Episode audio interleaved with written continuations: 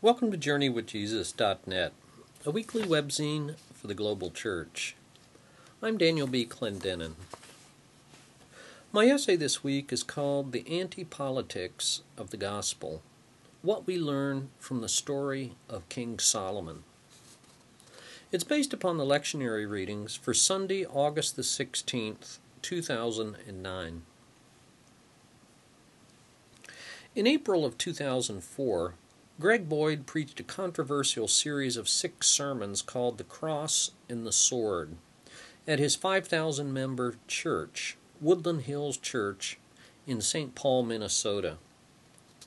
As he explains in his book that grew out of these sermons, The Myth of a Christian Nation, in the months preceding the national elections, Boyd wanted to warn his congregation about nationalistic and political ideology, about identifying the Christian gospel with any point of view. He wanted to warn them of cherished but badly mistaken convictions, like the belief that America is a Christian nation, or that believers should, quote, take back the nation for God, end quote. No, Boyd preached in a single sentence that might summarize the entire book, the path through politics is not the road to God. Many parishioners thanked Boyd for his wisdom and boldness, but others weren't so enamored. In fact, about 1,000 people left the congregation. It would have been far easier for Boyd to have remained silent. The relationship between religion and politics is complex. It's controversial, divisive, ambiguous, and often full of compromise. Thus the caution in the cliché never to mix politics and religion. But that's precisely what the Old Testament reading about King Solomon for this week does. Boyd did not preach that believers should avoid politics or that Christian convictions have no political implications. As the story about Solomon demonstrates, there's a prophetic critique of political power that avoids both the safety of silence and partisan ideology. A simple reading of the story of Solomon in particular, 1 Kings 1-11, and the larger context of 1 and 2 Samuel, 1 and 2 Kings, and 1 and 2 Chronicles, reveals an obvious point that lots of the Bible is purely and profoundly political. This week's text from 1 Kings 2 describes the transition of power from David to Solomon. Further on, we read about Israel's role in the geopolitics of Assyria, Edom, Egypt, Moab, and Tyre. We read about wars, alliances made by marriage, famines, conspiracies, assassinations, economic trade agreements, foreign policy negotiations. We read about Solomon's massive building projects, the temple at Jerusalem and his royal palace, both of which were built by slave labor conscripted from resident aliens. And of course, we read about his incomparable wealth. Some of this reading makes for dreadfully boring reading because it utilizes government archives, bureaucratic invoices, and court records. In my Bible, this political narrative runs for about 250 pages and covers 400 years, from Israel's first king David until it's exiled by Babylon in 586 BC. So, while some people counsel the safety of silence when it comes to politics, you definitely could not make that case from the Bible itself. God's revelation of himself shows that he cares deeply about and somehow interacts with human politics, government, and statecraft. In the New Testament, too, we encounter Jesus' announcement of an alternate reign or kingdom that is redolent with inherently political consequences. Jesus, for example, renounced violence and blessed the peacemakers. He favored poor people and warned the rich. He embraced ethnic outsiders and infuriated smug insiders. He partied with moral failures and flaunted religious conventions. So I find it frustrating to go to church and hear little or nothing from the pulpit about how, as a Christian, I might parse political developments like the consequences of war in Iraq, human, financial, and political, or the belligerence of North Korean missile tests, Hezbollah's insistence that it would destroy Israel if it could, or the fact that most people in Africa live in dreadful poverty.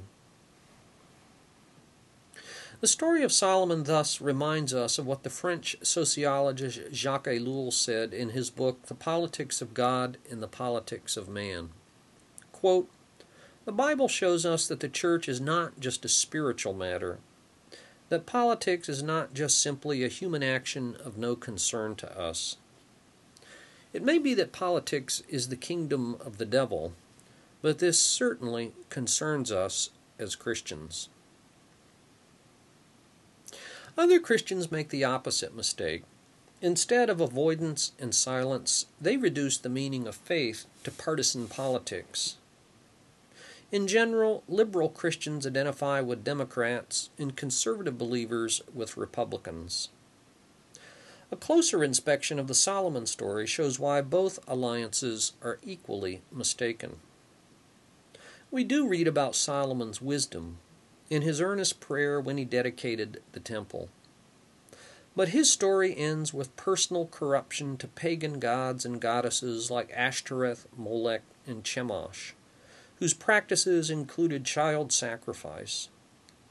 We read about national catastrophe when his son Rehoboam provoked a civil war that ripped the country apart and only ended with defeat by the global powers of Assyria in 722 BC and then Babylon in 586 BC. In Solomon's case, religious sincerity was no guarantee of political or personal wisdom.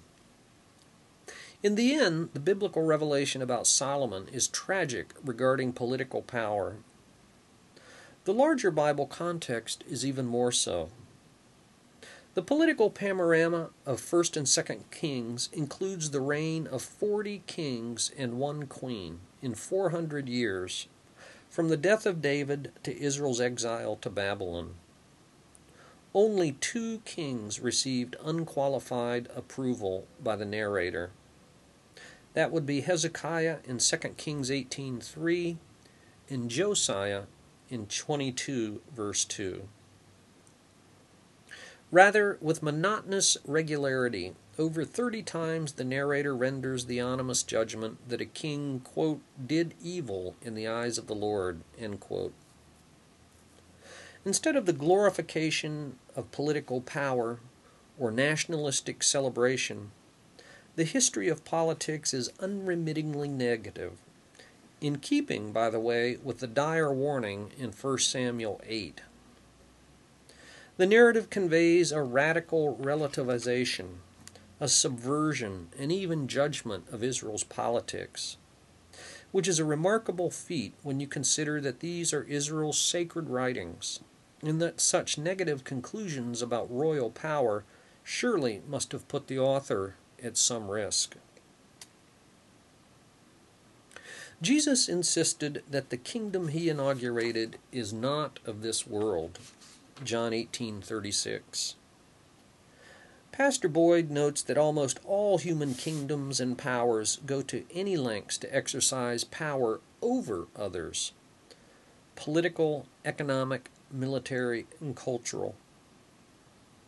But the kingdom of God that Jesus taught and modeled flourishes counterintuitively and paradoxically by what Boyd calls power under others, a radically countercultural mandate for an alternate ordering of human affairs. Jesus did not allow himself to be co-opted by any political ideology or party of the day, and he didn't engage in any political action. from his birth when King Herod tried to murder him, until his death at the hands of Pilate, Jesus threatened the political powers of his day, not because he sought to control what they controlled, but because he undercut its pretensions and claims to supremacy. If Jesus is Lord, then Caesar is decidedly not Lord. And so concludes Gary Wills in his book, What Jesus Meant. Jesus did not acquiesce in silence before political power. He confronted it, so that the program of Jesus' reign can be seen as a systematic anti-politics. For further reflection, see the book by Greg Boyd, The Myth of a Christian Nation, How the Quest for Political Power is Destroying the Church. For books this week, we have a guest book review. The title of the book is Stephen Sangiardi, Life on the Planet, 7 Stories. New Haven, Wildleaf Press, 2009. The book review is by Eric Rosenbaum. A friend, one of the author's former students, recommended this book to me. She even gave me a copy of the book, so I figured, why not read it? I was glad I did. Quite simply, these are some of the most original stories in the canon sense of the word that I have ever perused. Life on the Planet by Stephen Sangiardi reminds me of T.S. Eliot's original title of The Waste Land, namely, quote, he does the police in different voices, end quote.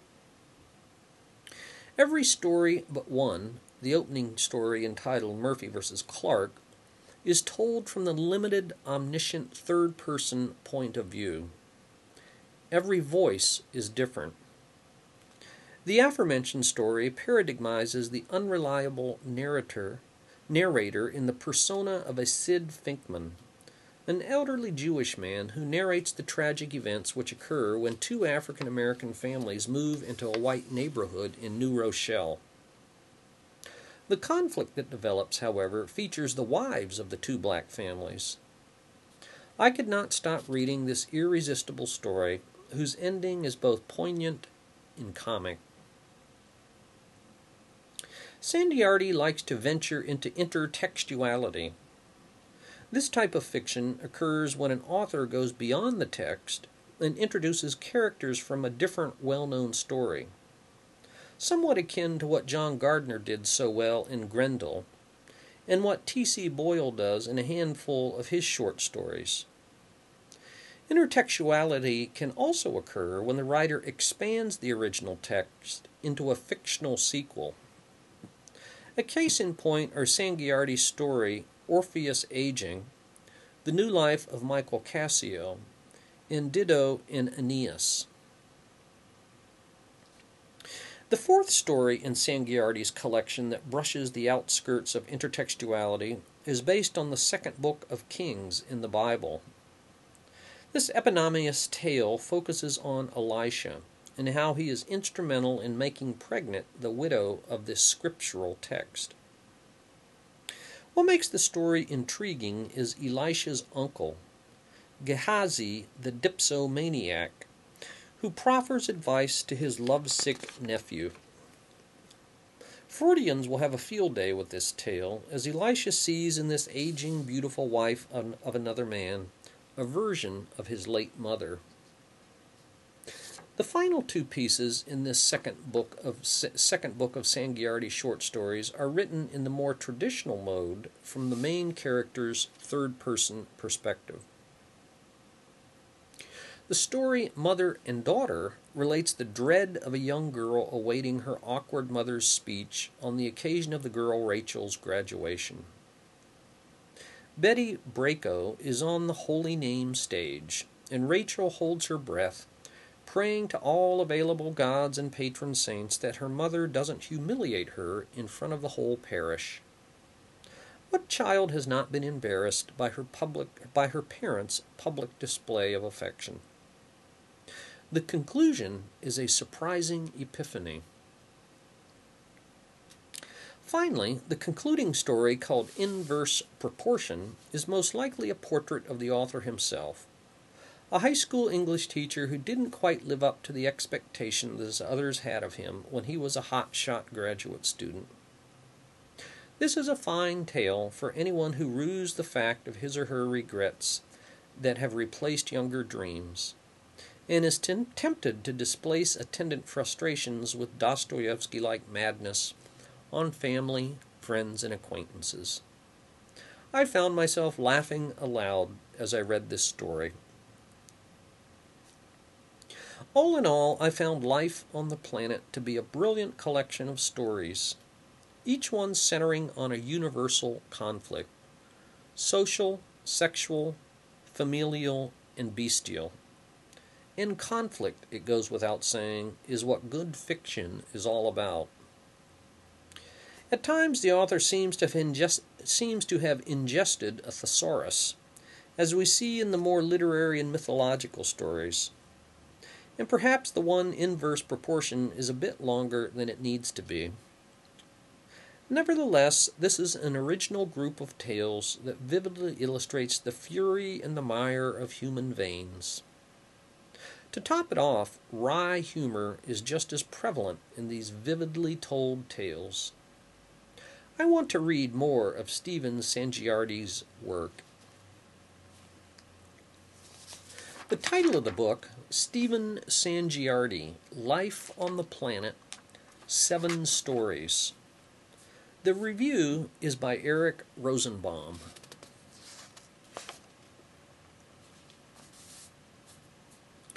And finally, for film this week, I review Gran Torino from 2008. Clint Eastwood directed, produced, and starred as Walt Kowalski in this drama about life and death in a changing America. Eastwood is more like his character type than ever before. Kowalski is a snarling Polish racist, a bitter, retired auto worker, and a haunted Korean War veteran. He despises the Hmong swamp rats, as he called them, who's moved in to the dilapidated house next door. The film opens with two clashing cultural rituals: the church burial of Kowalski's wife, and the strange Hmong customs that welcome a new baby into the world.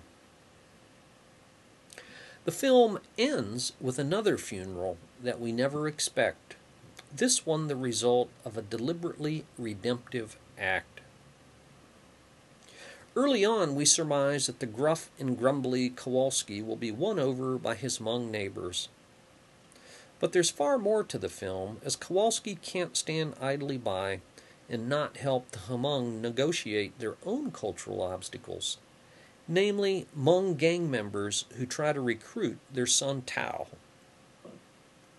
Large portions of this film are explicitly religious, as Kowalski experiences a dramatic conversion. Gran Torino, starring Clint Eastwood. And finally, for poetry this week, we've posted a poem by Claribel Alegria. Claribel Alegria was born in 1924 to Nicaraguan and Salvadorian parents in Nicaragua. The title of her poem is From the Bridge. I never found the order I searched for, but always a sinister and well-planned disorder that increases in the hands of those who hold power, while the others who clamor for a more kindly world, a world with less hunger and more hopefulness, die of torture in the prisons. Don't come any closer. There's a stench of carrion surrounding me. The title of the poem, From the Bridge, by Claribel Alegria. Thank you for joining us at journeywithjesus.net for Sunday, August the 16th, 2009. I'm Daniel B. Clendenin.